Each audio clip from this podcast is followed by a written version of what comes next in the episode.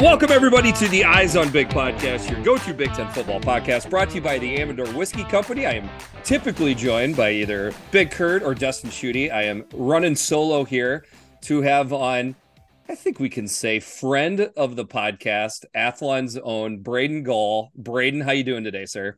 I I am honored to be considered a friend of the pod. No question. No question, friends of the pod. How about fr- how about frenemy of the pod? Should, that's is, fine. Is that a yeah. is that a saying the kids are still saying these days, or is that seen its last days? Well, I I have a six and four year old daughter. I'm 40. Uh, I'm a man. Come at me. Uh, but I have a six and a four year old daughter, and they're best frenemies. So I use it to apply yeah. to them. But again, I'm the 40 year old using that. So yeah, I think I think frenemies is totally fair. Uh, I love what you guys do. Also, the whiskey, tremendous, delicious, amazing, spectacular. Nice. Many people are talking about it. So go get go get you some of that whiskey. It's very yeah. very good. I, I, tried to help you out with the finder option, which we have on our tagline all the time. So it's readily available down in your area. So hopefully you can get a get a bottle of the shard or whatever you like sometime soon.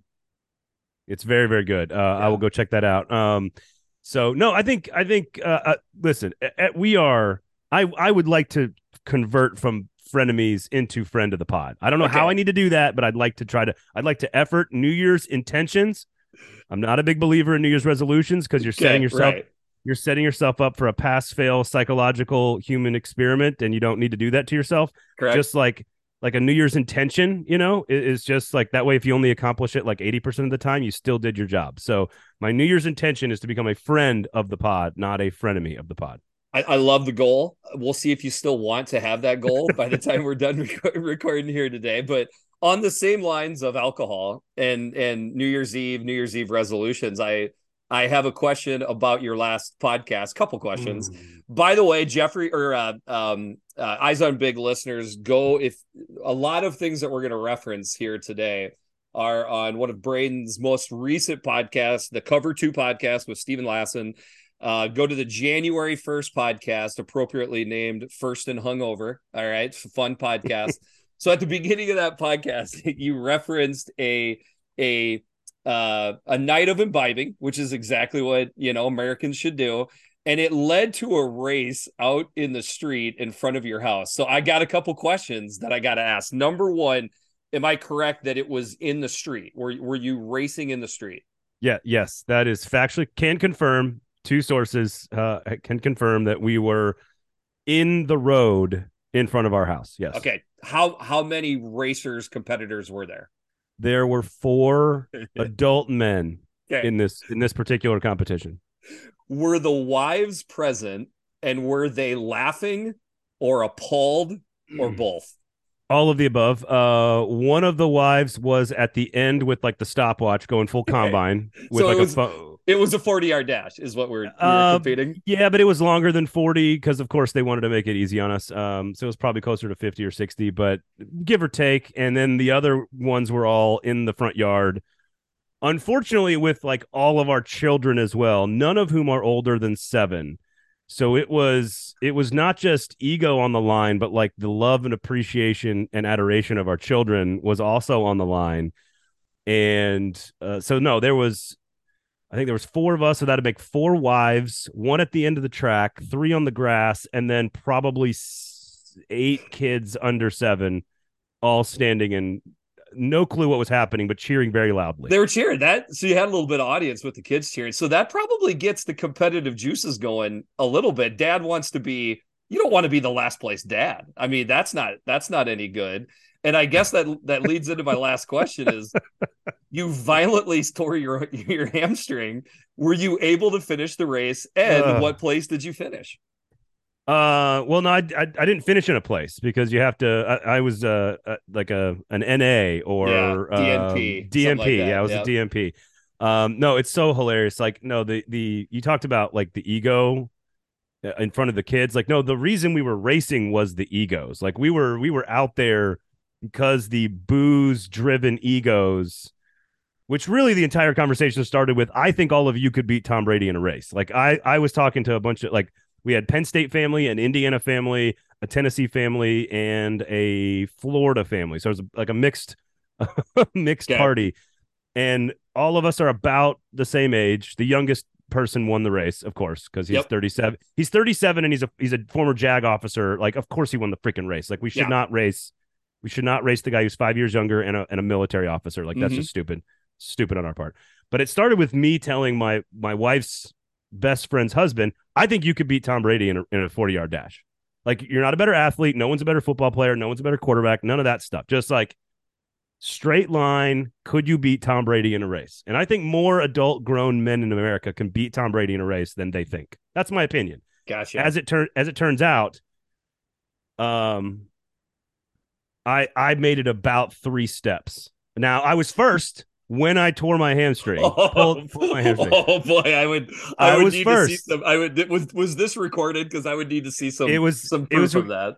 it was recorded. No, I was clearly first. Like I, I was clearly first. I listen. I, I am not a terrible athlete. I, I was a pretty decent athlete in high school. Um, but I, I have, I'm carrying an extra twenty to twenty five right now, and I do not do a, a burst, short space bursts. I'm not a b- big in the sprinting world right Okay. now.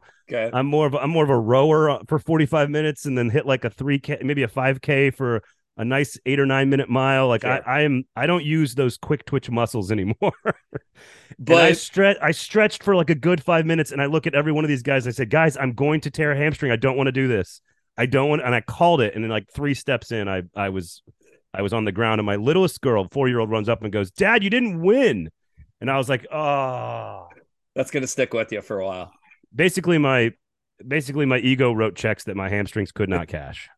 But you still went after it. Uh, you you pretty much deserve to have your hamstring violently Yep. torn uh, because of because of your lack of experience, mixed with a bit of a youthful arrogance, which gets us right into your takes that you had on the college football playoffs. Huh? Did you like Hey, that for a little lead I, in? I I don't like the lack of experience. I've run lots of 40s in my day. So Okay. I don't I don't I don't like that one. But I'll right. take the I'll take the arrogance. That one's fine. Okay, so we'll get uh, on the podcast. You said that so so obviously I think everybody listening knows there there was the, the college football playoffs. Michigan loses to TCU. Ohio State loses to Georgia. Uh, this is a Big Ten football specific podcast. Uh, certainly, Michigan State fans weren't cheering for Michigan in any capacity, but for the most part, I think you would probably get a lot of Big Ten fans even not of Michigan and Ohio State that were cheering for Michigan and Ohio State because of conference allegiance. But again, Really? Okay. not a yeah, but not across the board by by any means. I, by the way, I don't I don't understand that in any conference for the record. let's like, let's don't- put a let's put a bow on that and we'll get to it because that could be part of the conversation. But so the the part that I I took reference or I, I I took offense to even more than you singling me out and talking crap to me, which again we'll we'll get into. Um, you said that this was Ohio State's best performance of the year, and it was maybe a C plus performance from from Georgia. B B minus also. I also said B minus. Okay, okay, we'll we'll call it a six, Okay. six or seventy eight percent to eighty two percent range that, that for performance on Georgia. I I, I got to take offense to that, Braden. I'll give you a chance, obviously, to explain yourself a little bit further, but looking at that game, all right. So we're just going to throw out the fact that, and, and we're t- saying that this is Ohio State's best performance of the year. Okay. First thing I would say is I would love for you to make that statement to Jim Knowles and probably any one of the people in his back seven or entire defense if they thought that was the best performance of the year. There is no way they believe that's the best performance of the year. We had wide open guys running down the field for Pete's sake. And then switching to the other side, throwing out the fact that we've had no JSN all year for the Ohio State offense, who every Ohio State fan would say was the alpha dog of the alpha dogs in the receiver room to start the year. He hasn't been available since the first quarter of the of the first game. We'll throw that out. Heck, we'll even throw out that TreVeyon Henderson wasn't available because he's been kind of out for the last half of the season. With that being said, Marvin Harrison Jr. does not play almost the entire second half. Cade Stover is a bigger loss than people understand. He is a chain mover and he also is incorporated in the rushing attack, which then leaves into Miyan Williams, who I can just tell is not healthy. So they have took they're down to their third string, fourth string running backs. Cade Stover is out of the rushing attack. All the receivers that I mentioned, all of the defenders that or all the issues on defense that I mentioned, Brain, there's no way this is an A plus game effort by Ohio State. Well, I, I think you just made the case why why it is. Like that that's the reason it was the best performance of the season by Ohio State in my opinion. Now, I'm willing to listen to specific games like you think, "Hey, I think in this game as a team, 1 to 85 Ohio State played better." Like you, you I'm totally fair to to make an argument for another game. Point out that game and let's discuss it. But if you're telling me all that stuff went went against Ohio State, and they still played as well as they did against Georgia, the best team they've played by a mile. I think that makes no, my case no, for me. I don't think it's the best team they played by a mile. I think it's very comparable to Michigan. So I'm already disagreeing with what uh, you're saying. That okay. So, that, well, that so, but but so then Braden, but then that what shows. so number one, what num what game do you think they were better? Again, I'm totally totally fair to listen to what game that you think was better. But if you're taking all that value, all those assets off the team, and then to play that, uh, first of all, I thought Ryan Day's strategy with CJ Stroud on the move and the way yep. they played, and like the way they they they totally shut down Georgia's rushing attack better than almost anybody else in this season. I just think to have all that those things that you just mentioned, and and also to be in a position to kick a game winning field goal to win a game against yet I, i'm not going to argue with you. I think georgia's a better team than michigan. I think that's just far better. You want to discuss that? That's fair I don't think I'm that crazy to say that Georgia's better than Michigan. I, okay. I, I just I'm not going to use last year's game as an example because that's that's stupid. But it's the best team they played all year, and they played their best in that situation with some adversity. I thought Ryan Day's game plan was better for this game than any other game. I thought they played. I, I just thought that was the best game I've seen Ohio State play with complete context of the entire season. And if you think it was another team, that's fine. I that's okay. fair. I don't, you know, I'm not going to argue with you about that, but that's just what my opinion is. I don't, you know, the Iowa game they weren't better. They weren't more complete against Iowa. They weren't more complete against Notre Dame. They certainly not against Michigan. You can't. Argue that was the worst performance of the season by Ohio State. So, I mean, the, the the Happy Valley game was a really tricky situation, a really tough game. I thought Penn State played really, really well in that game. I and I didn't think Ohio State played better in that game than they did in, against Georgia. I thought they played better against Georgia. So that's all. That's that's all. It's actually complimentary to me of Ohio State. Um. Okay. Two things here to, to point out. So I well three. Number one, these are all opinions being shared. So I, I guess that kind of you know just is the umbrella over the whole thing. The next thing I would say is essentially what you're saying is a professional golfer went out there in a major tournament. You took away their driver and seven iron, and they still finished second. It is admirable that they golf that well but you took out two major key clubs in their bag. So no, in my opinion, and I am firm, I'm firm to believe that Ohio State fans would agree with me here. That's not their optimum level that they could be at when you t- take away. That's not, but that's best, not what I. What, that's but not that what is said, what though. you're. But that's what you're saying. You took. Oh away, no! If they have Jackson away, Smith and if they have Jaxon Smith or, and Njigba, we're talking Marvin, about a different. Or Marvin Harris. There was there was no answers in the Georgia secondary for Marvin Harrison. He was open all night and the most one of the most accurate quarterbacks I've ever seen in college football history. And I'm I'm saying that CJ Stroud was hitting him all night. You took him out of the game. And again, Cade Stover out of the rushing attack and passing attack is that is not the A plus Ohio State. They weren't able. I think we're arguing to, semantics, though, aren't we? Arguing I semantics. I believe though? the semantics are a bigger deal than you're making it out to be.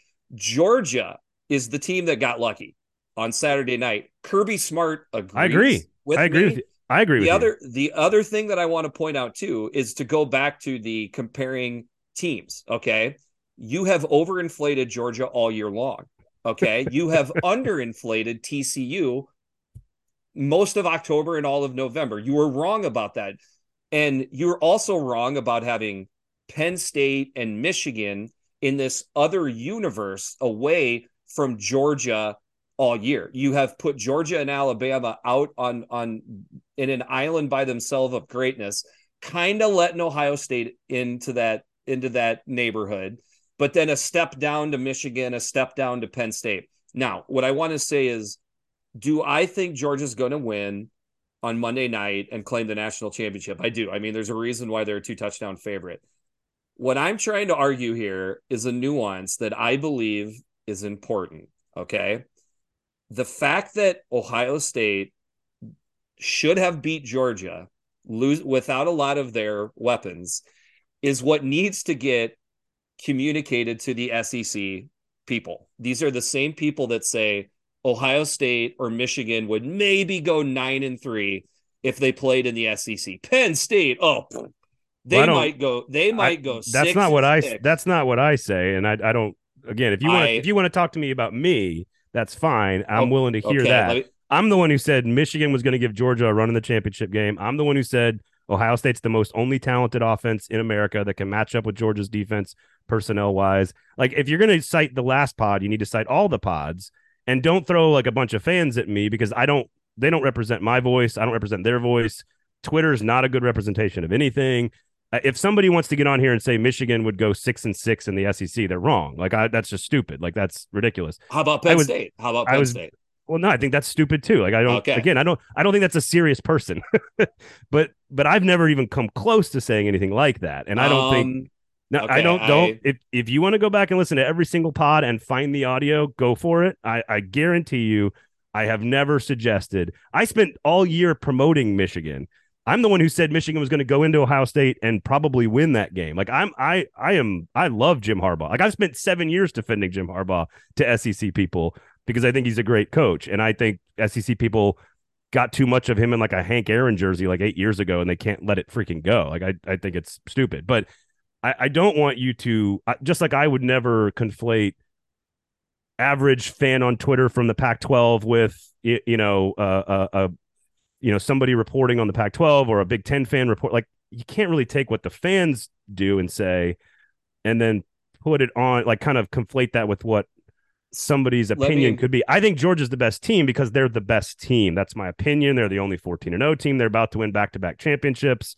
I just I don't have to go out of my way to make an extreme case that somehow I think Georgia's the best team in America. I mean, I think Michigan, I've said all season was on the very next tier with Alabama and Ohio State, and I probably I don't even know who I had in there in the beginning, um, but it was but, really but, just those four.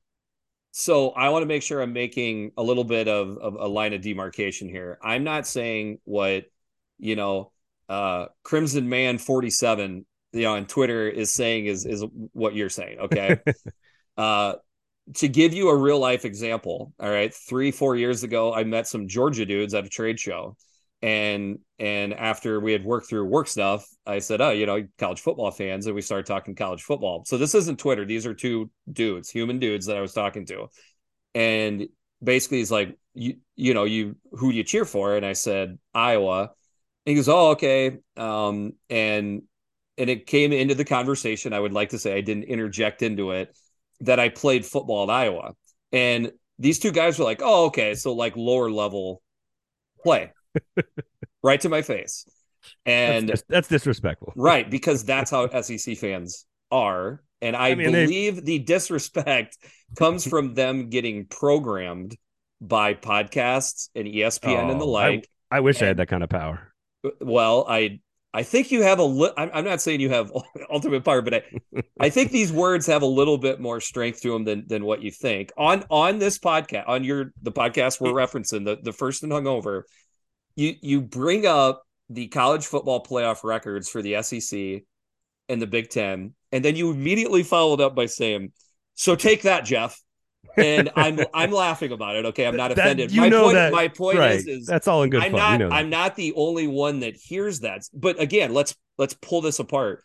You brought up the SEC's record, then you brought up the Big Ten's record, then you made fun of a Big Ten football specific podcast person to illustrate that. I'm not the only ones that hear that. My guy Perk, huge Penn State fan. Mr. Ohio, huge Ohio State fan. My guy Jordan Eggleston, big Michigan fan. So I'm talking four dudes from four different fan bases from kind of four different parts of the country.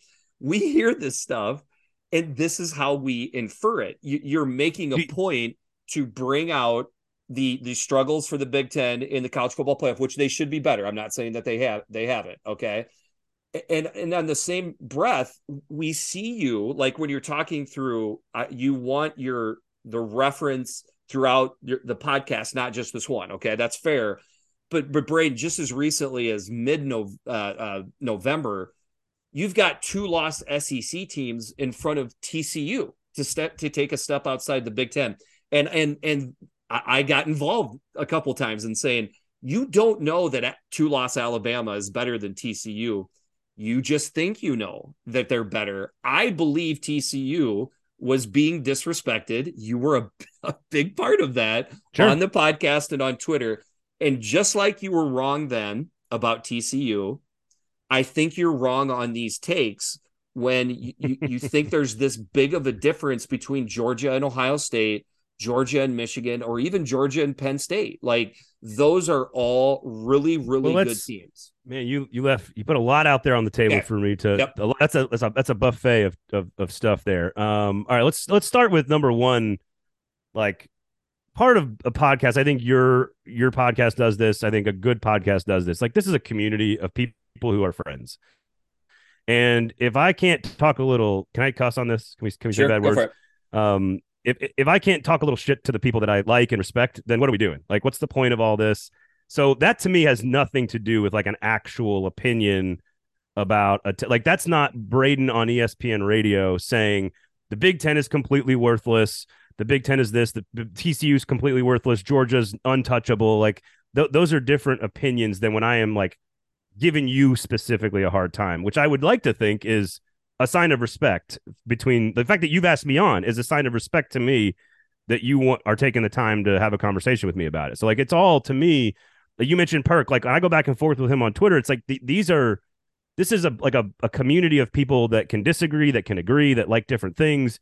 I to me that joke has not that doesn't carry any weight or power with a the broader audience to to like I'm not brainwashing that like you, the only reason you listen to that community and to your show for example is because you kind of get the jokes. Okay, like the know, joke the joke to me completely agree. Does that make does that make sense? Like it's it, it does, but again, nuance. The joke against me laughed. I was you know driving. I had just dropped my kids off at school, started listening to the podcast. I was laughing on my on my way back home. Okay, but the constant you know ranking TCU below Alabama. And I didn't that, think they were that, stuff, good. That stuff matters. But to suggest that I've been brainwashed by I don't know what actually here. Like because again, I watch I watch games from every conference on on my own every Saturday. I you know I I use my eyeballs to watch what I like and watch what or watch what I think and make judgments about what I think. I'm wrong all the time. I'm right all the time. Like it's that's sort of the nature of the business. Um and like going back to the semantics on the Ohio State thing I actually don't disagree with you. Like, I don't think that was optimal Ohio State, but I think it was the best they've played this season with context of of the whole thing. So I'm not even disagreeing with you on that. Like, I if you're saying that's the best possible thing Ohio State could put on the field if you take injuries into account, well, sure, I'm going to change my opinion then. I'm going to say, well, no, they Jaxon Smith-Njigba is the best wide receiver in, in America. Like they they would obviously be a different team with with him on the field. And so I don't to me that that's I also don't like the Alabama argument from last year that a bunch of Alabama people are saying, "Oh, we only lost to Georgia because."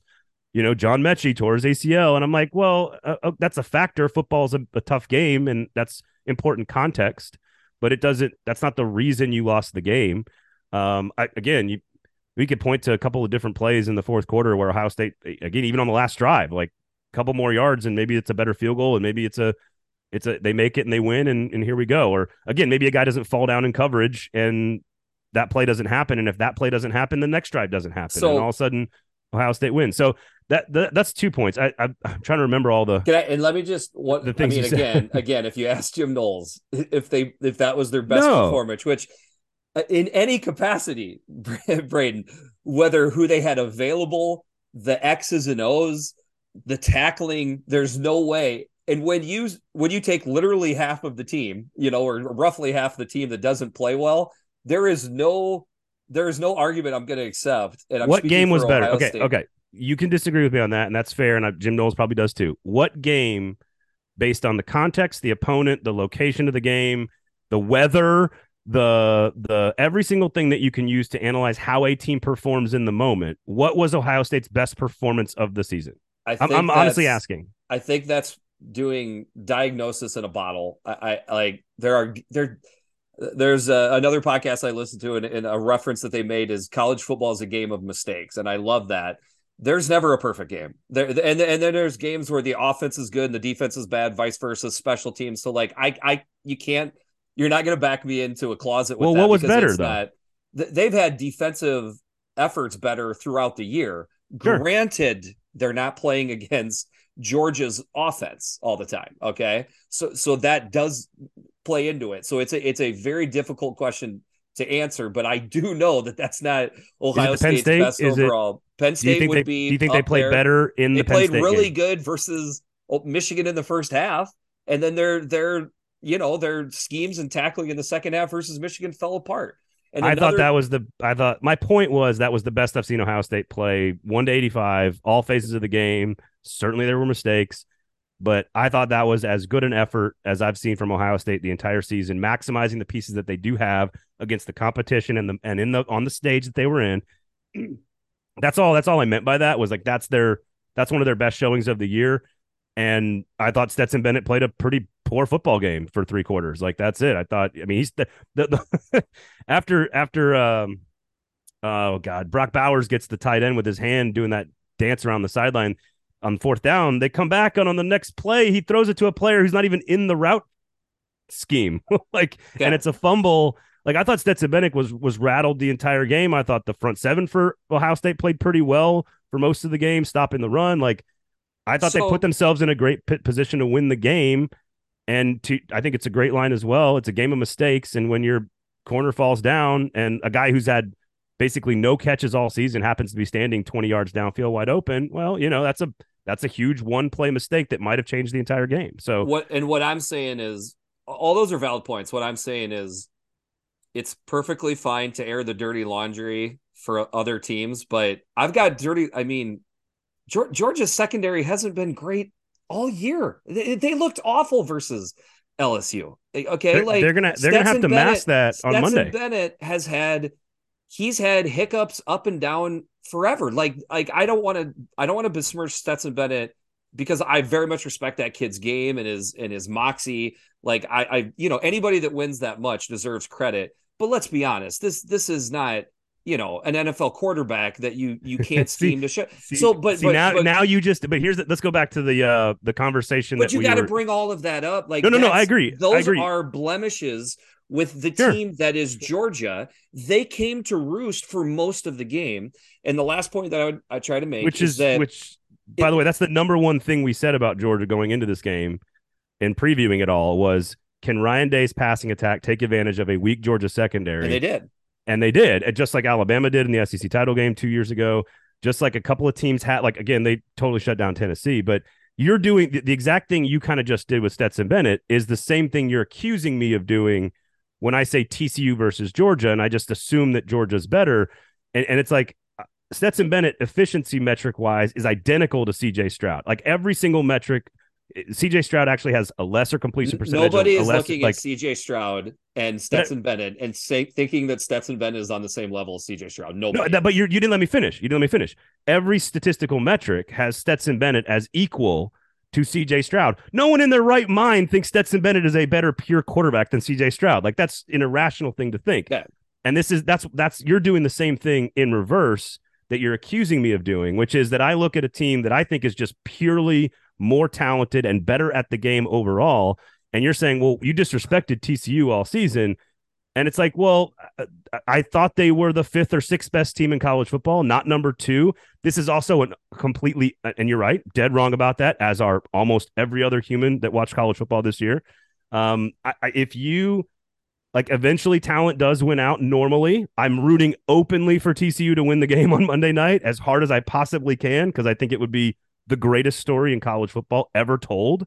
And I think I, that's that's what's interesting to me more than anything else is, is just, that ha- can, that happening. Okay, and I I I think uh, there'll be a lot of TCU fans on Monday night.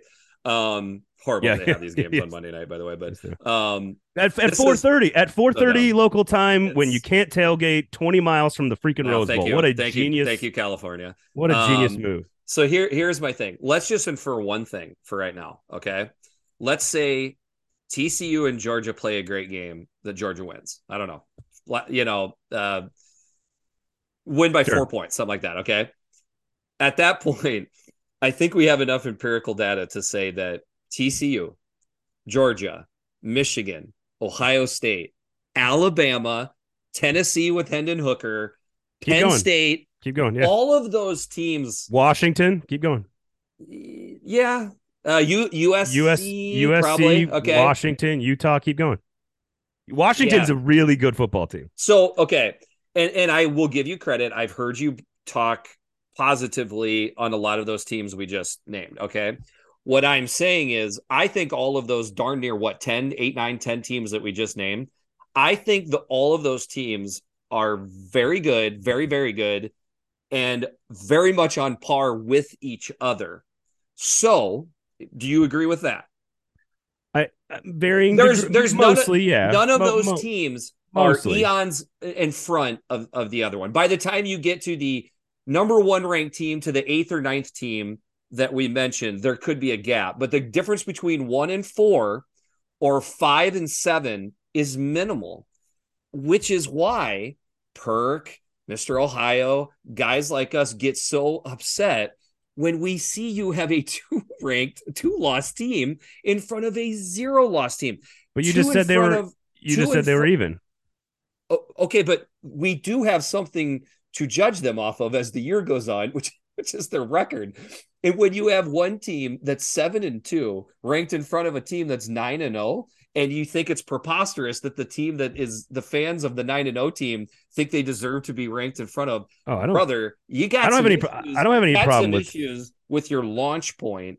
Well, no, no, and hang- uh, these no, no, no, no. That's not what it is. I have no problem with fans thinking their team's the greatest thing in the history of the world. Like I, I, that's the point of being a fan. Like I think that's great. I'm not Uh, a fan my- of TCU. I was feeling No, that no. for TCU. But my job, my job is to look at TCU's schedule and to look at so so and so's schedule and say, well, if TCU had played these two teams on the road to one point losses, would they be? Would they have the same record? And at the time, they had not beaten Texas on the road with a great defensive performance. At the time, they had not crushed Iowa State, uh, which doesn't normally happen to a Matt Campbell team.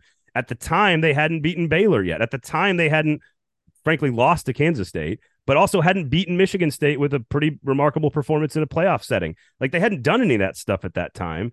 And so all we had to go on was sort of what I was looking at. And I'm not going to change my opinion. I, I will not change my opinion then. My opinion changes after I acquire new information and teams lose, teams win, teams perform better, teams perform worse. And as the season goes along, you acquire as much information as possible. And even at the end of the day, like you, you started this whole thing with you could not prove that so and so is better than so and so. And that's the same exact argument for every single team in the committee room, with the exception of like the head to heads in, in, in, two teams in the same division because they play largely the same schedule. You, you cannot say that about anybody. You can't say USC and Georgia definitively anything. You can't say Ohio State, TCU. You can't say definitively anything about any of these teams. That's what makes college football imperfect is the committee has to sit down and say, based on every piece of information we could possibly have, who do we think is very vaguely the four best teams in college football? And there is no proof that Ohio State was better than Alabama. There's no proof that Alabama's better than Ohio State.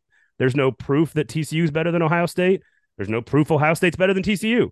There's no proof. Not, not nothing there at the time to definitively say one way or the other. And again, it's all just we're all kind of I I think you have to separate the people who are doing it genuinely and authentically and trying to do the best job, honestly, and the people that are just like out there slinging garbage. And I Right. I don't think I don't think the committee maybe this is naive, maybe this is ignorant. I don't think that the 13 people on that committee are out there like spewing hot takes with any ulterior motives. I think they're trying to do the best job they can with a very imperfect system which is driven entirely by guesswork and and like metrics and eye test and you know like it's just it, it's kind of is our sport But like it's baked it's baked into our product you know It is, like, and and it's the imperfections that get us uh, so excited. It's also the Yeah. one that get us so excited, you know, upset as well. So like, I, I mean, I I know you recognize that. sure Um, I, I will say that this is the first home stretch for the committee that I didn't I didn't want to rip my hair out every time I saw the the rankings. I very much agreed with them down the stretch. I was proud to see them keep TCU in there because they deserved it.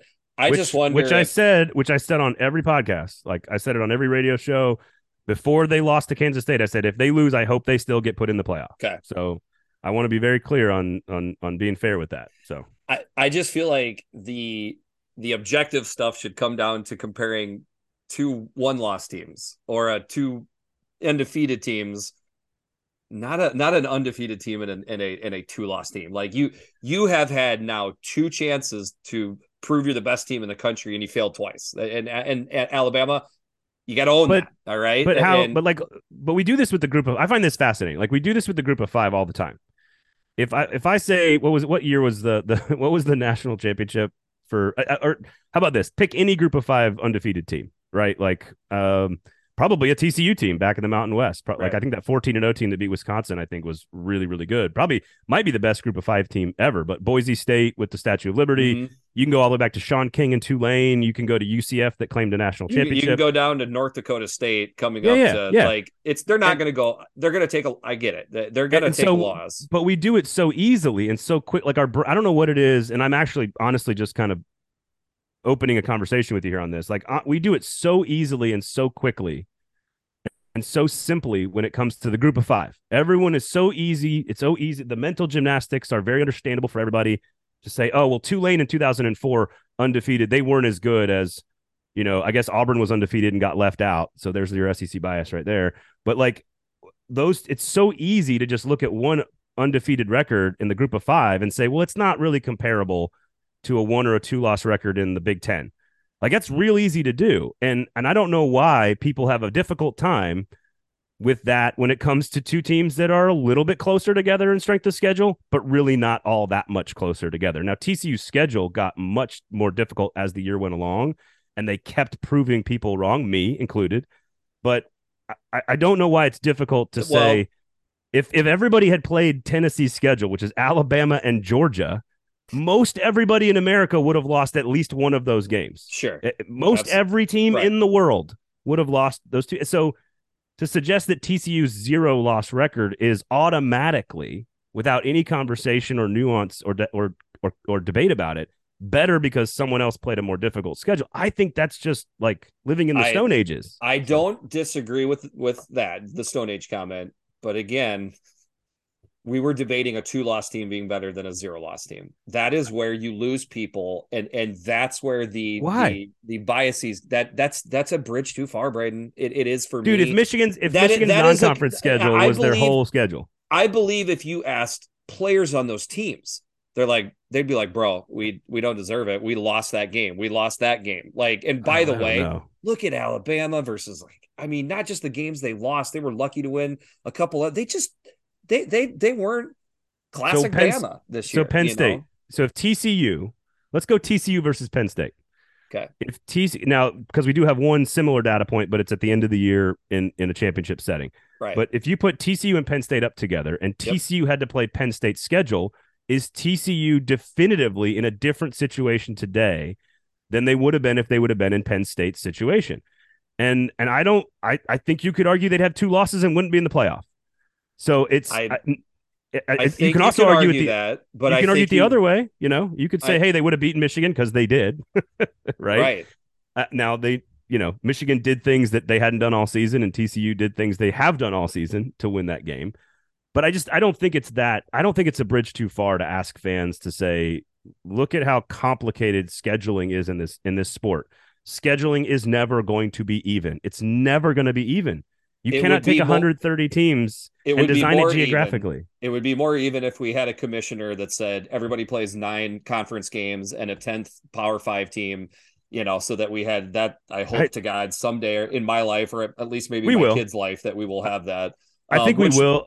I think we will get that, but again, you cannot design a sport that is based on where your schedule is based on geography and the and the good teams are based on spending you cannot have those two factors in our sport and call anything even. The NFL schedules are the NFL schedules are all identical. Correct. Because you have identical cap spending and you have identical and, resources. And neither one of us want us to players. look exactly like the NFL, even no, though unfortunately no. we're getting closer and closer to that yeah. every year. Because by the way, you were blatantly wrong about the effects of NIL on college football. But anyways, we've already we've already talked about that. Last thing I was saying is I know bowl, are we gonna go. get into bowl records or not? I thought that's what we were talking yes, about today. Well, well, this I um so but that actually that was actually right where I was going. But so what the bowl records is because I don't want I don't think anybody wants us to spend all the time on, on the bowl record stuff. But here's here's my point.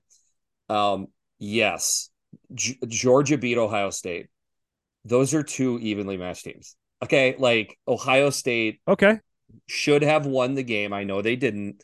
Should have won the game. My the point that Big Ten fans try to make, and it's like we're screaming into the void, is that I I think even most Big Ten fans are aware enough to say the SEC deserves to have the nod to be considered the best team, the best conference in in in college football. Like I think most Big Ten fans will say that.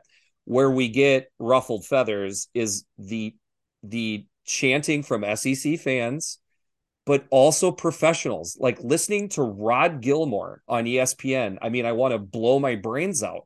The, the gap that they think exists between the SEC and the Big Ten is fictional. Okay.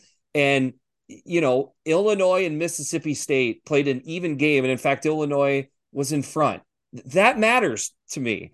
Penn that was State a, that was a Penn, State that was a regular season game. Was regular, Penn State that- destroyed Auburn.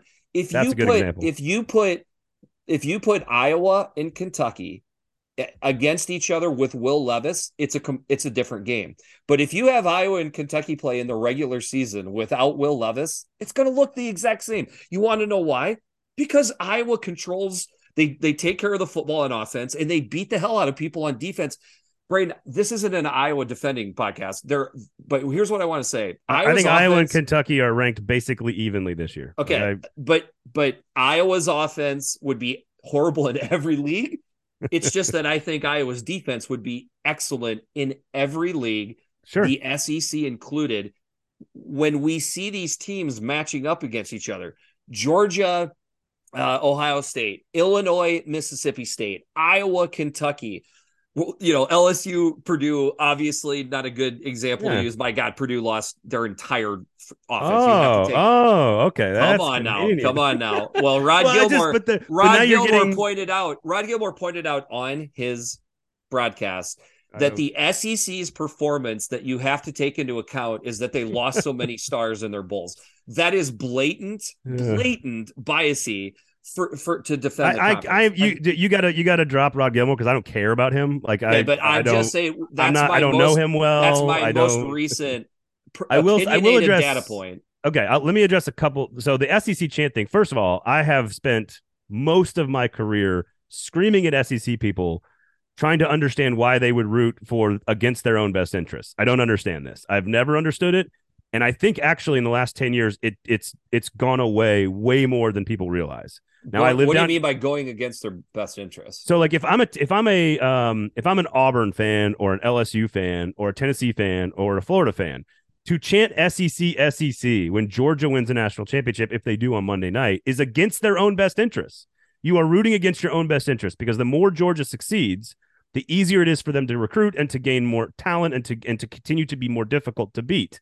It is against your own best interest to cheer. If you're a Kentucky fan, it is against your own best I- interest to cheer for Tennessee and for for for Georgia. It, by definition, by as as logic goes, the more your competition around you succeeds, the easier it is for them to continue to succeed, and therefore more difficult for you to succeed. I understand there's a whole regional pride thing, and that is what it is. I'm a North and South guy because I was born in Wisconsin and I've lived in Texas, which is not really a, a region of the country. It's just Texas, and I've lived in the South. I've lived everywhere, and I don't understand. Like, if I'm a Wisconsin fan, which I grew up in a Wisconsin family, like rooting for Ohio State is impossible. It's impossible. I could. I, it never happened with my dad. It never happened with my grandfather. I Well- could never do it because the more Ohio State wins, the easier it is for that. They win a national title. They beat Georgia. It's easier for them to recruit, which therefore means it's harder for Wisconsin. I, and that's win. why okay and that's why i was So. clear to differentiate that not everybody in the big 10 is cheering for everybody in the big 10 you ain't ever going to get a michigan state fan cheering for michigan vice versa michigan ohio state vice versa you know when Oh, I've Michigan never heard the Big Ten. I've never heard the Big Ten, Big Ten, Big Ten no chant like, because like that's the the, because that's the nuance the thing is is it is good the you know it is good for the entire conference when shocker the conference wins a championship. So you talked about how at your new year's eve party on your podcast that there were big ten fans there that thought ohio state was backing in to the college football championship if they pulled that game out. Well i'm telling you brother there was a, a, a New Year's Eve party that I went to, and the, we were all Big Ten fans, and nobody agreed with those Big Ten fans that were at your party. They, so you guys, I, so you guys were all rooting for every Ohio single one of us was cheering for Michigan and Ohio State. Okay, Absol- so is that absolutely? And there wasn't is that- one Michigan or Ohio State f- uh, And and listen, I don't I don't uh besmirch like if you're a fan, anybody's a fan of any team, they can root for whatever they want to.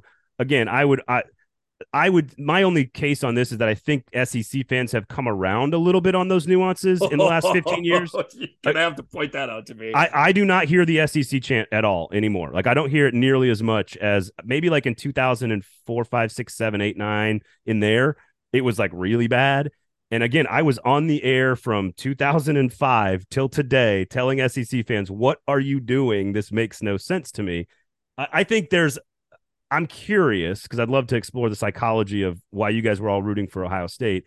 Because again, I think getting into the playoff makes a lot of money for your league. It generates revenue, it generates attention.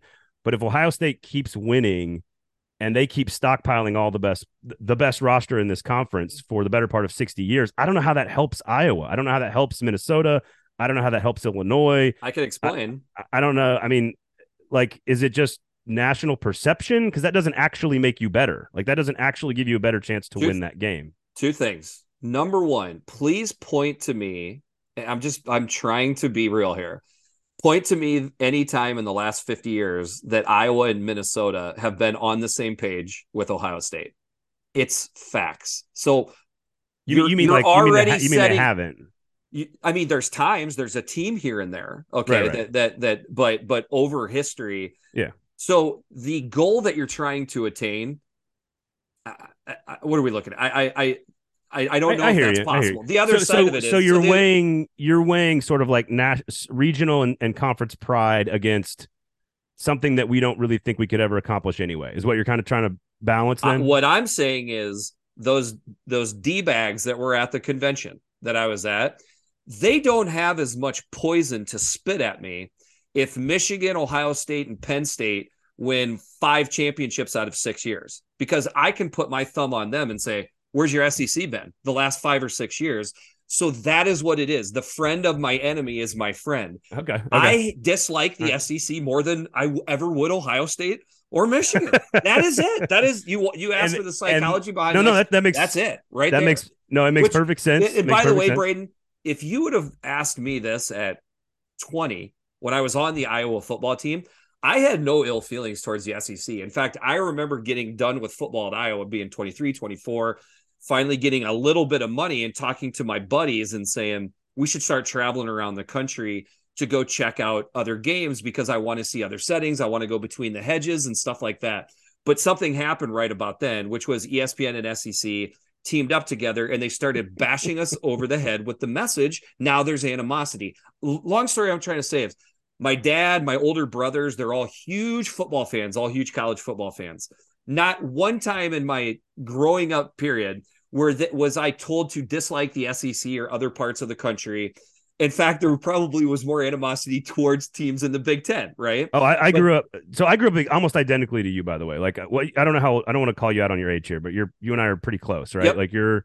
A little Um, bit older. so yep. I mean, I I grew up on early '90s Big Ten football, mid mid early mid late '90s Big Ten football. That that was m- what I grew up on. I, I grew up on Ron Dayne fumbling against freaking Northwestern. Like I, I can rattle that shit off the top of my head because I grew up with Brent Moss and Terrell Fletcher and Darrell Bevell and like I grew up with all that stuff.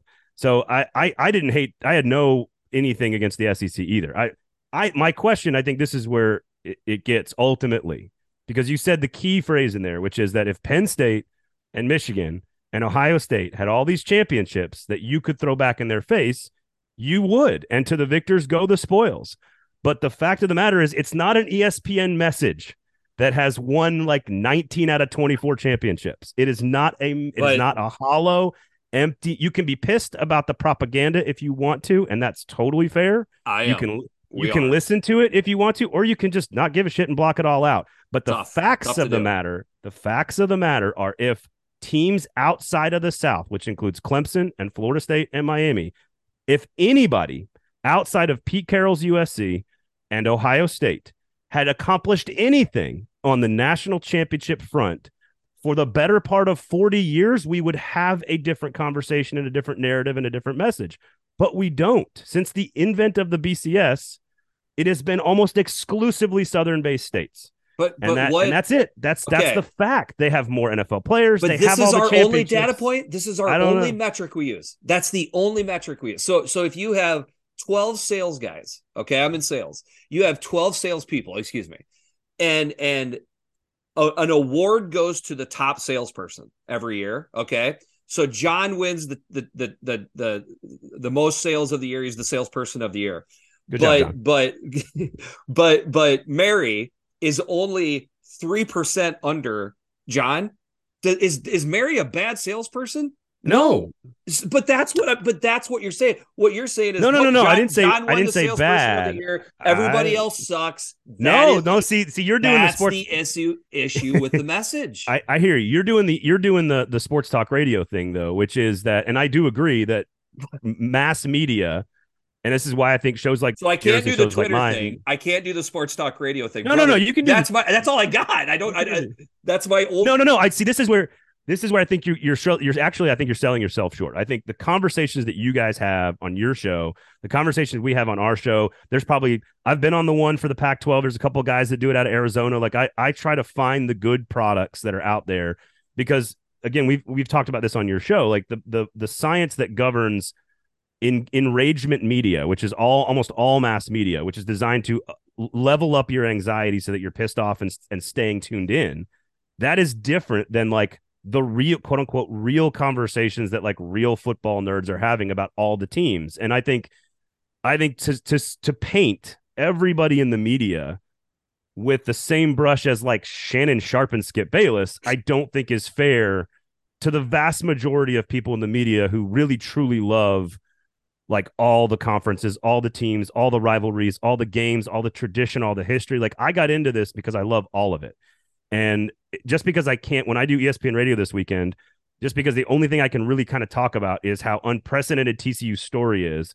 I can't really get into how Kirby's going to bracket coverage Quentin Johnston on Monday night because they don't have a person one on one to go up against him.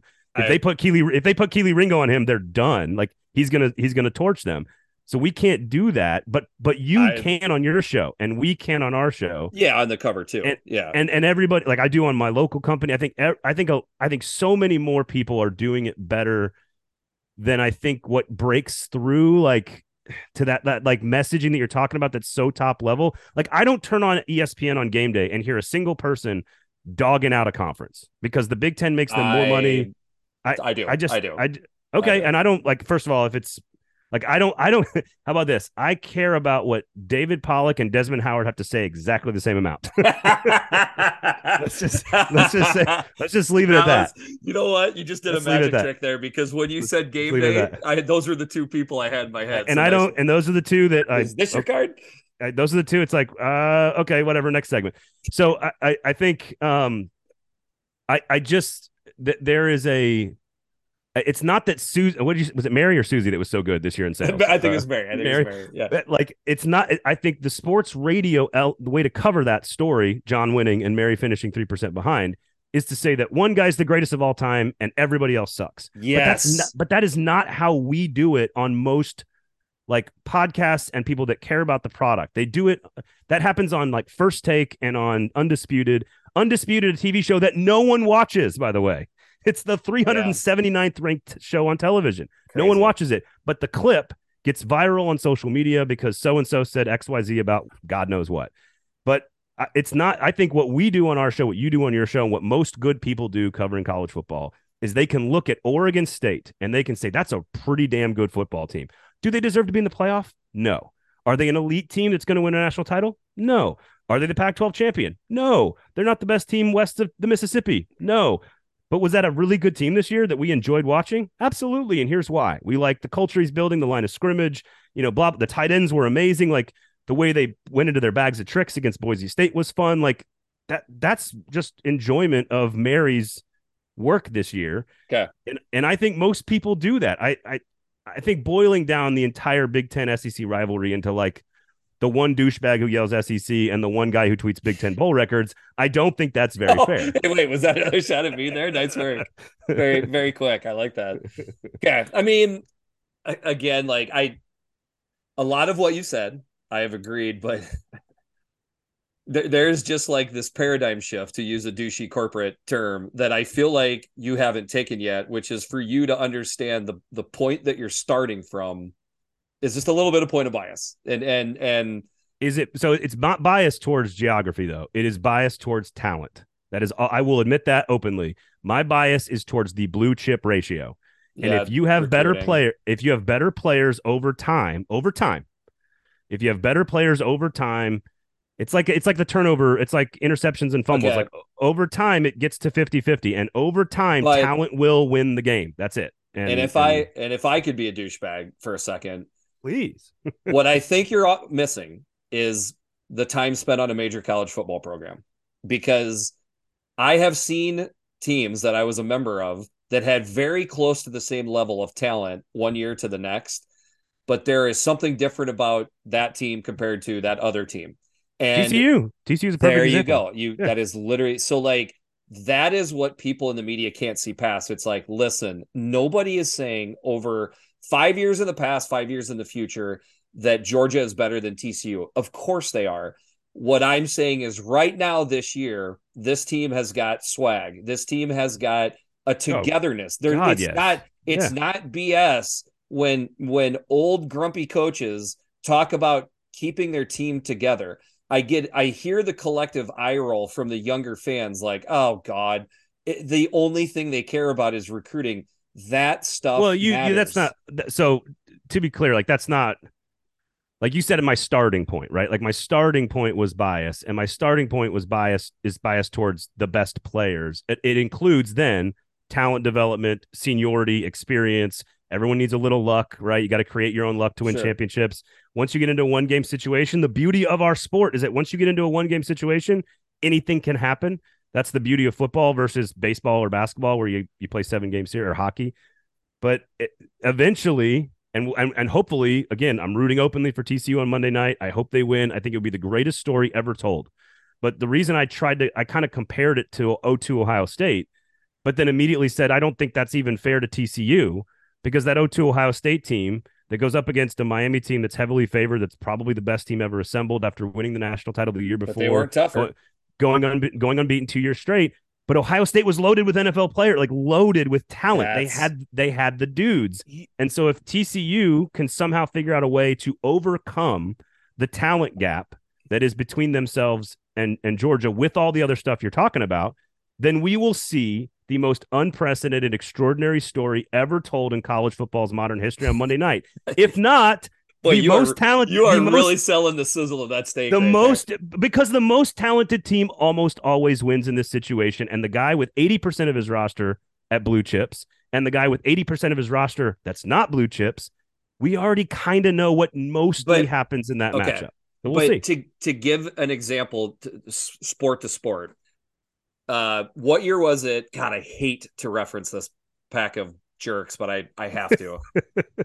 2010, 12, the the Wisconsin basketball team that had 18 four and five year seniors and Kaminsky, right? That was. Are you talking center. about the one that beat the one that beat undefeated Kentucky and played okay. in the, and, and, lost to Duke in the championship so, game? So that is what I'm saying is nobody is going to sit there and say that the, the, the talent that was on Kentucky was of course better than the talent that was on Wisconsin. But that talent on Wisconsin was a pretty darn talented. Okay, their five, talent. They, Sam Dekker and, was a five star recruit. okay, that's one guy. But they had played together so long, they had cohesion, they had the little nuances that you have when a team comes together. Why we all love team sports, and that is just eschewed so much. And I believe that's what eh, we well, no, but but who TCU. beat him? But who beat him? Jahlil oh, Okafor. But the but number one, gonna, the number one, the number okay, one player in the nation. Throw, but you're going to throw away that. You're going to throw away the final four game versus Kentucky. No, no, no. Here's no, no, no. Anything. And, the, no, and the last thing I want to say is, like, like I, I don't agree with you necessarily that TCU winning is, is the greatest uh, story in the history of college football. It's a phenomenal story. Don't get me wrong. Well, okay, from the national from a national championship perspective, I think that that it is. Maybe since the BCS era or something like that. Yeah, yeah. yeah what I fine. what I what I would say is this: even if TCU is just with Georgia and it's obvious they belong on the same team on the same field through three and a half quarters, the message is already through, which is these teams were equal just because one team finishes you know ahead of the other in the in the scoreboard don't get me wrong it should matter the most but but that but two law but two losses but two losses and zero losses oh no it, oh, no. it, does it does it but like it it does matter like what like let me because ask what that. i'm saying is there was no doubt lsu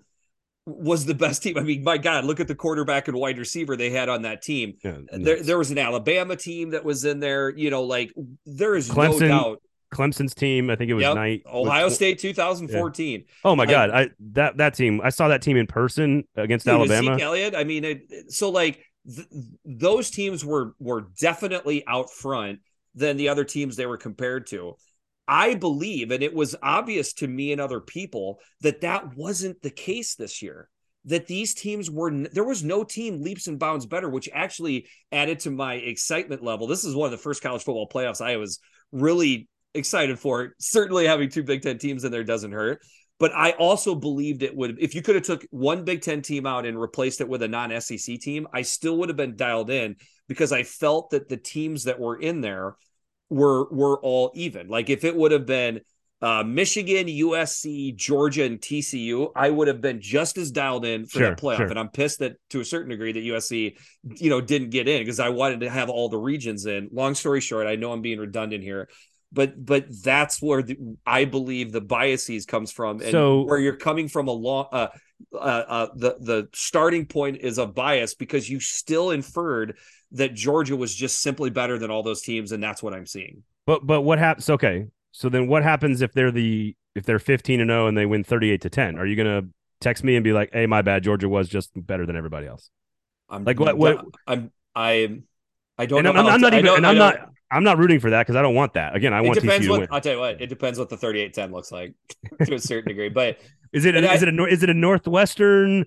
Is it a Iowa Ohio State where the defense plays great and they just turn the ball? No, I right. I just think I and again, so I guess the ultimate point you're trying to make here is that I had a larger gap mentally in than this season than than you did, and and you were probably more right about it than I was. Is that ultimately where we're no, at? I, I, I. I, I definitely I don't want this to be a I'm righter than you stuff. Like no, only... I just I know I'm not, I don't say that to like try to win a contest or whatever. Okay. I just I'm trying to actually understand what because I I understand hearing one region is better than the other region in football and just being annoyed with it. Like that makes I can I can follow that because I grew up as a Big Ten fan. Again, also by the way, as a Tennessee alumni who grew up a diehard Wisconsin fan, that I know exactly where I was standing when they beat that Kentucky team because we hate Kentucky with every fiber of my being, but they also could not finish the deal like TCU in this situation. I, I don't think they're able to finish the deal against the number one overall pick in the draft, who was just that dominant that night, Jahlil Okafor. So I, I, I just if there is if if the inherent bias, I will plead guilty to the inherent bias of starting at a starting point where that that the talent that you have on your team to start the molding and coaching and building and togetherness and experience like that's where it begins almost in every sport, in my opinion. And then you get coaching, then you get experience, then you get some luck, then you get a penalty, then you get an official to make a call, maybe goes your way. Like sports is funny. And but he who has the better players over time normally has is is a, is ahead. It starts ahead. Sure. I I and, think every coach would agree with that. What yeah, I'm and, saying is just because a star was on their recruiting page does not mean they are better than a guy that has been properly developed and oh by the way no. is also talented in his own right they, they have now become even there's a, a five star a totally. four and a half a four and a totally. half star and a three star o- over time the four and a half star might overtake him but at the time they were competing if the three star has developed further they're even and maybe even the no three argument. stars a little bit better that nuance is completely lost on on on. oh, on... I, to- I I I totally disagree. I think people oh, know. Dude. I, I the, see. I think I totally disagree. Like this is why this is why guys from like Alabama State get drafted in the second round. Like I, I, ever, I think you know, this is why Malcolm Butler can make an interception in the Super Bowl. Like I I totally disagree. I think everyone knows that on an individual level, players just start at a star and then they finish their career wherever they're going to finish based on coaching and development and work ethic and system and everything else like the the the 3 star becomes the 5 star the 5 star becomes an alcoholic like the 4 star become you know like you that's all about what like what what you do with your own opportunity in life Okay. I, that that I I think I I think the the the statistical data that I start with is a very 10,000 foot backed up view of the entire sport saying over time 1 to 100 players what is your average right? Like where do you on average where do you start from a talent perspective?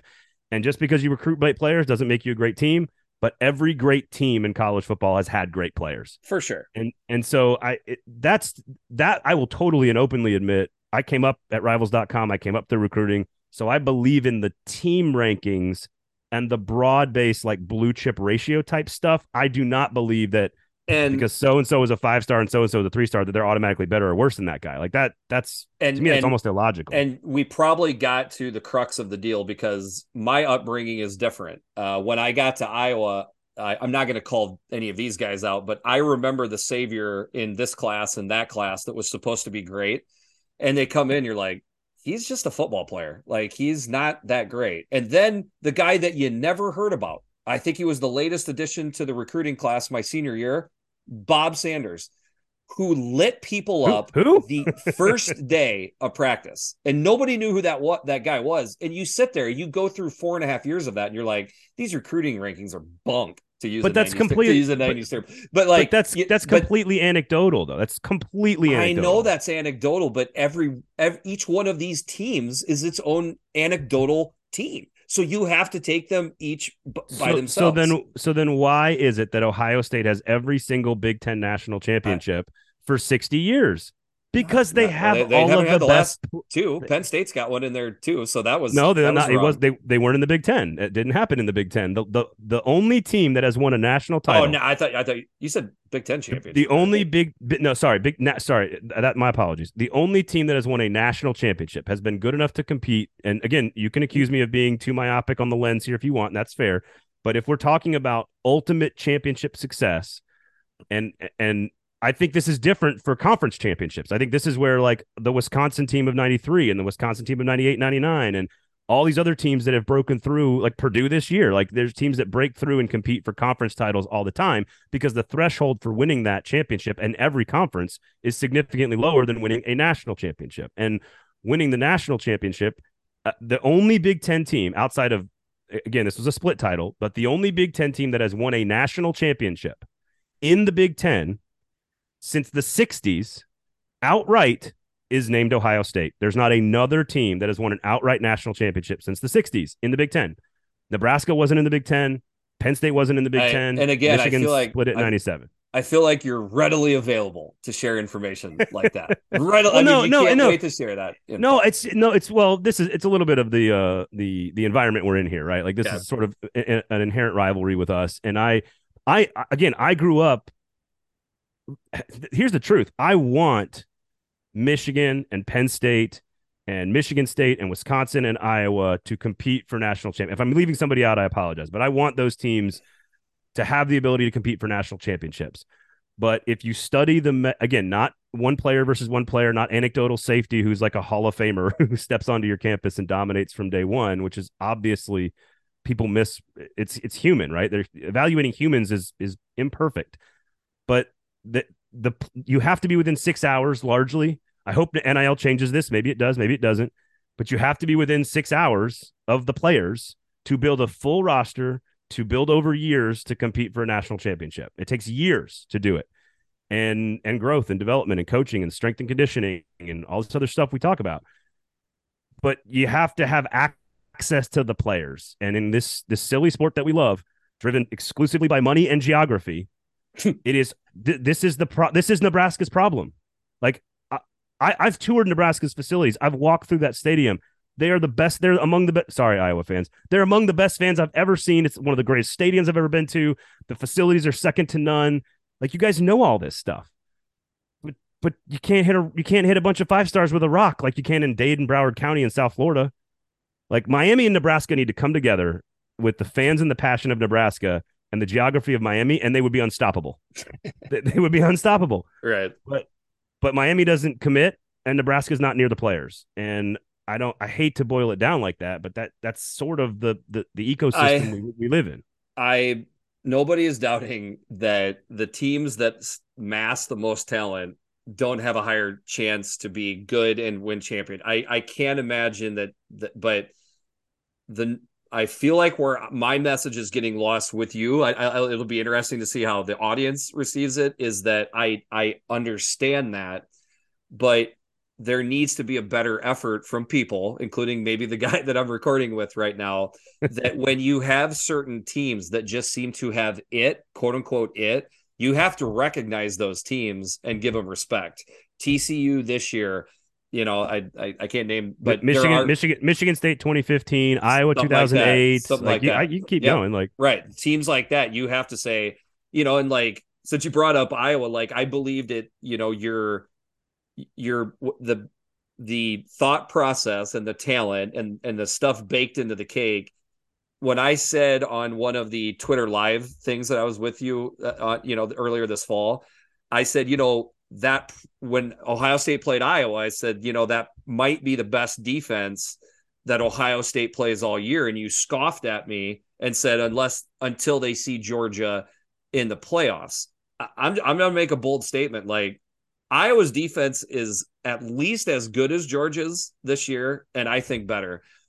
And, and and then you look and you say, is the talent level on Iowa's defense as good as Georgia's? Of course, I'm not Right, saying right. that, but I'm gonna tell you right now. First team All American at linebacker, second team All American at safety, first team All American at corner, and eventual first or second team All American at, at, at our other corner.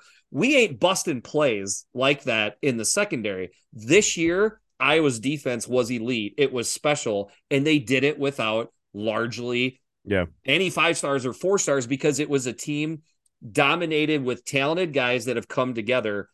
People need to have a better job of recognizing that I, I stuff. see, that, and I guess I, I, I agree with you. And I think if you ask, and this is where I, I can't defend everybody in the media because I, I don't know where they all come from or what their motivations are. I know plenty of mo- people in the media that are motivated by paycheck only, and I know plenty of people in the media that are motivated by the love of the game. And I, there's ones that I read and listen to, and there's ones that I don't.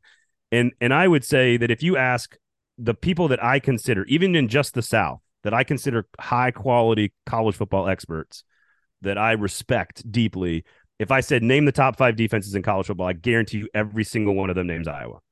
Like and, and maybe even Illinois in there too. Like uh, there there's the, the guys, the men and women that do this well. Okay. You can you you can tell who they are and you can follow them and you can unfollow the rest. Like it, you don't have to follow and read and listen to the certain people that you don't believe in. It's and good point. It's it doesn't point. it doesn't it also and i agree with your point about like acknowledging when those special teams have that special thing i just think sometimes we don't know what that is until like week 9 week 10 week 11 like it's hard sometimes to but it's know there. I mean, you can start telling that stuff by I would say week six. You know, May- and- maybe but you need to be 6 and 1 to kind of start having those vibes and start getting those headlines and i think it just takes you just have to let the season play out and like my opinion in week 4 i'm not going to change what my opinion was in week 4 But if I've now watched eight more games of these two teams, I'll absolutely change my opinion by the end of the year. And to suggest that, like, I don't know, I, I kind of said with the Texas TCU game was the moment that I really said they just won a different type of game in a different type of way, shutting down a really talented offense with a great de- with a defensive performance that we hadn't seen all year. They weren't really challenged. It was it was a close-ish game, but they kind of were in control most of it. And and it wasn't like this come from behind 18 points with a backup quarterback in double overtime type of deal. And that's when I started that's when I my my true opinion on TCU switched and I said, "Okay, maybe they can win a different type of game." They've always been a very good team in my mind. Can they be a great team? Can they be elite or whatever word you want to use? And I thought they might have a chance against Michigan. I thought Michigan was on a mission this year. I was wrong about that. I, I Michigan went into that game way too arrogant, in my opinion. Like I, I thought Michigan was going to go in there all business. and and honestly handle it. and, and and Kurt and I'll talk on on this when we record our podcast. We still haven't done our recap. It's an X's and O's thing. That's that was Michigan's issue in that game. In fact, it was Michigan's issue the last two years, and that's a nuance that you know, I don't want to sound arrogant, but I do think it's it's lost on a lot of people. Um, anyways, but well, I'd love to. I'd love to pick your brain on that. I mean, I think the the Philly special is out thinking yourself. Oh for sure, God! For sure. And, and Harbaugh admitted to it after the game. Yeah, if he had yeah. it back, he would he would change it. I'm not it sure. I would say I'm not sure. I would say the Georgia loss the year before was X's and O's driven as much. That was a, an an, an all time Georgia yes. team, which which and... this Georgia team is not. Like this. Okay. This, like this, which, which I've said Georgia all year. Team, last yeah. Georgia team would would pound this Georgia team into the ground. Yes. Um, yes. So yeah, what I would say with last year's is the X's and O's played into it more than people think. I, sure. I like.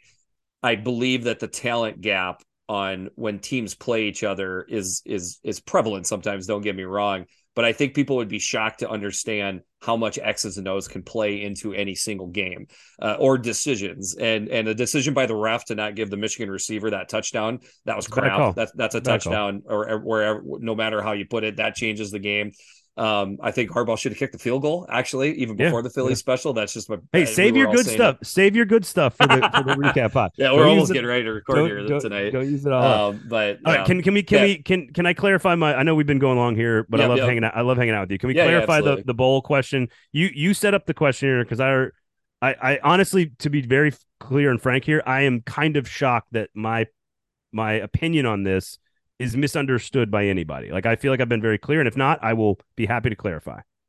Um, so I don't know. I don't exactly. I don't exactly know where to launch that. But here, here's what I would say: is this nobody in their right mind thinks that the Music City Bowl is as important as the Rose Bowl, and either one of those bowls are as important as the college football playoff. That's not what I'm saying.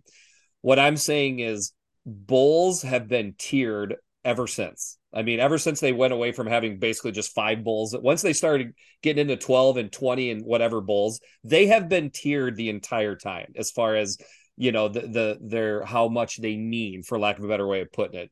Because it, it, it, just means more to certain people. So i guess that works. But um what i would say is this. The saying that they you you often say that how a bowl team does in 2022 has little or nothing to do with how they'll do in 2023. Completely uh, agree with that. But you also make the statement that the bowl game in 2000 to end the 2022 season has nothing to do with the season of 2022. I disagree. Number one, it it it counts on that team's final record, so somebody is counting that, and I think it's typically a a you you see the DNA of what that team was in those bowl games most of the time. Yes, there are crazy Statue of Liberty plays that you wouldn't typically see and stuff like that. I I get I get that. But you seem to have this hell-bent thought process that these games mean nothing. Maybe it's because I saw how hard my team prepared for the Alamo Bowl and it meant something to us and I know it's a long time ago, but I also know that it meant a lot to the Iowa players this year. Jack Campbell had no need to play in that game he played because he wanted to lace it up with his brothers one more time. Sam LaPorta scoped his knee, cl- you know, cleaned it up, repaired the meniscus, and played in the bowl game. He also did not need it. And what you're saying is, I'm not saying it doesn't mean something to the individual players. I'm just saying the game doesn't matter. There's a, that's impossible. That's like no, you can't separate the two. When it matters to the players, it matters to the team, which means these bowl games have a little bit more meaning than what you're giving them credit to be. I, I think the number one factor in an relatively evenly matched bowl game is motivation. I think a the number one and two factors in a relatively evenly matched regular season game is players and coaches. And I just think that's the facts. Like some players care about these games because they love their university. They want to play until the last second and they love the sport. They love the game. This is not a commentary about individual athletes and how much they do or don't care. Some don't care at all. They sit out because their best financial interests are for the draft. Some players, you know, are out partying the night before and don't prepare the right way. Some players are scoping their knees to play because they love their school so much that they want to do it. I, I, I think what I'm every, saying, what I'm saying, that's always been the case. Right, right. No, I don't. I don't. I don't disagree. And in the Alamo Bowl in 1967, when you guys played, it probably was the case. Probably was the case. Well, no, I. No, no. I think. I think be, there's a lot of forces here. Some of it's the money in the sport near the turn of the century. Some of it's the massive explosion of number of games, as you as you pointed out. They are to me the res, what happens is fans parachute in to watch teams in every region the vast majority of SEC fans have not watched Oregon State football. Thank you. They the haven't vast, watched anything outside the, the Southeast the vast, brother. The the vast majority of Big Ten fans have not watched uh, you know, Arizona football. The vast majority of Pac-12 fans have not watched, you know, Boston College football. I'm just giving examples here. I, I agree. I agree, but I have to make the, this point. SEC fans are the worst at it. They stay I, in their silo worse see, than I, any. We can. We. I've had that debate. I've had that debate. There's a reason though that big games outside of the South, the highest rated markets, still include Birmingham, Nashville, Charlotte, and Atlanta. They are diehard college football fans down here, and they watch everything. So yeah. I, now, now, do they chant their own thing and they beat their chest and all that garbage? Yeah, I'm not denying that. But my my ultimate point is is that the vast majority of fans, and to some degree, local media you know, if you're on the Oregon State beat, you have not studied the Big Ten East. You just haven't. It's not your job. Your job is to study Oregon State. So what happens is, is we have basically one data point that we analyze as a collective group think, media and fans, that we that we parachute in, we watch a game, and we use that to we put too much value on what we yes. see in that game. Agree. Uh, uh to mean so much both past and present. And my argument is that the results themselves, like if you give me any stat in any bowl game, so and so team ran for 9.6 yards per carry, so and so team had, you know, 9.2 yards per attempt, so and so team only had 11 yards passing. It does not matter what the outside of the playoff games, it I cannot take anything from that because I have 12 games of regular season data that I've used to analyze the team in its truest form because this is not the teams in their truest form. Some might be close and some might not be anywhere near as close. Again, Oregon State and Florida is a perfect example. I would argue Purdue and, and LSU, like Purdue is significantly better than what they showed in that game. They had a significantly better season. So I don't give a shit about the outcome of that game. It does not sure. affect my opinion about Purdue. My opinion of Purdue was they were going to win the Big Ten, by the way, Big Ten West. I said that at the beginning of the season. I said they're going to win the Big Ten West. They're going to be one of the best teams in the conference, and it's going to be a, a, an outstanding year for Jeff Brohm and Purdue. The fact that they did what they did in that bowl game means absolutely nothing Agreed. to me as an analyst trying to judge what 2022 Purdue football means in the history of, of Purdue or what 2023 football is going to look like for Purdue. And I think people put way too much value. Uh, like again, I'll I'll say I'll throw Tennessee fans under the bus. All these the number of people are like, man, did you see Joe Milton? Did you see what he did in that game? I, am like, I've also seen Joe Milton for five years of regular season football. Right, right. And I don't, the two throws in the Orange Bowl against Clemson team that who knows where their heads are at is not a reason why he's going to be great next year. And I think the media and fans parachute in, look at results, and say, that means something to me. And and I don't think you can take anything from that to mean anything looking back or looking forward. It doesn't mean, to your point, that some teams aren't close to what they were in the regular season. But I just think there's uh, they're called differently, they're played differently, they're coached differently. Uh, younger players play, half the teams sit out, three stars don't Which play. Which, like, by the just, way, makes them fun. You know, that that can I, make I, I, of it. And that's the other thing I want to make sure is clear. I'm not trying to take anything away from tailgating with your kids and getting to go. We only get 12 of these things, man. Like celebrate the 13th one you get. Like celebrate the day. If you win, have fun. If you lose, don't take it too seriously, but like enjoy the the, the process, the journey of that game and try not to take anything you see too seriously. That that is ultimately what I think. I don't think if you tell me the SEC is 9 and 0 in bowl games, I don't care. I don't care.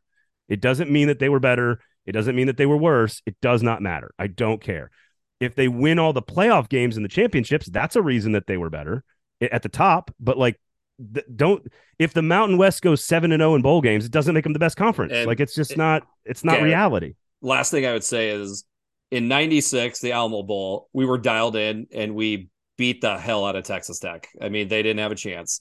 The next year, Sun Bowl, Arizona State let's just say we weren't the Jake most Plummer? focused. That was uh, Jake uh, yes, Plummer, right? Let's just say yeah. we weren't the most focused uh, football team. So there, those there things happened back then, is what I'm trying to say. Okay. But then you fast forward to, I believe it was 2008. Iowa was the only team that won their bowl game. They they depants South Carolina. Uh, Steve. That's the Orange Bowl.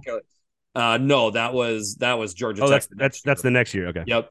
Not close though. Nice job. Um, well, no, but, 08, but, but, 08, but, 08 season or 09 season? 08 season. So, so end of 08 season, 09 bowl, whatever it was. So yeah. that year, I think the Big Ten went one in seven, maybe one in eight in bowl games and got unmercifully destroyed. Right.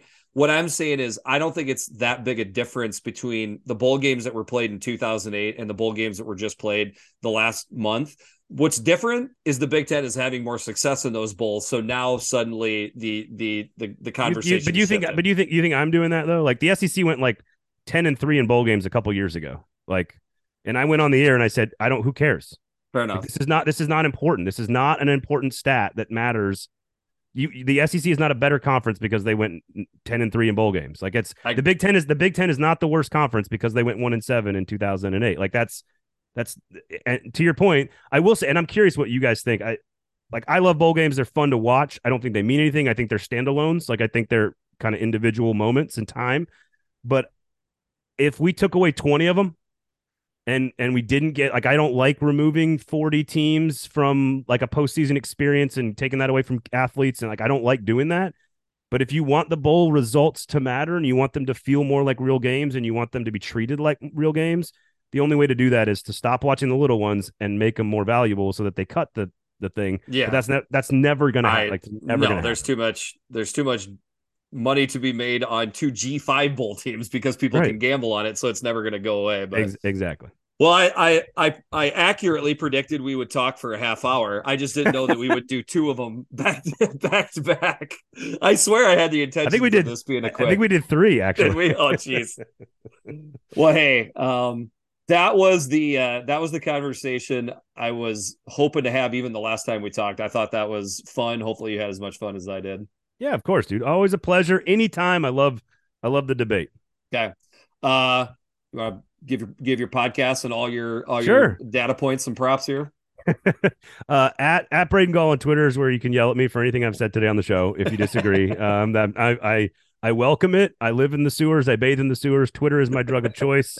I don't use any other social media, so all all of my digital uh, dopamine hits come right from Twitter. So when you send me a message that you don't like my opinion, I am honored by that. You've taken time out of your day to do that. So at Braden Gall, uh, of course, the Cover Two podcast for our national uh, conversation with Athlon Sports, of course, and I've got a bunch of local stuff here. So if you care about the Nashville Predators, get in there. please, please get in there uh, with 440 Sports, which is my local Nashville company. But uh, cover two podcasts for national college football. Um, and uh, keep holding us accountable if you think we're, we're saying silly stuff, as long as we can still bust your chops on the pod. That's all that matters. Just Absolutely. You keep, you keep tweeting about Big Ten Bowl records, and I'll keep busting your chops. So. Well, hey, thanks for joining the podcast. Make sure you uh, ice that old hamstring, old man. Make sure that gets back to health. I am Jeffrey the Greek for Big Kurt and Dustin Schutte. This has been the Eyes on Big podcast. We'll talk to you soon.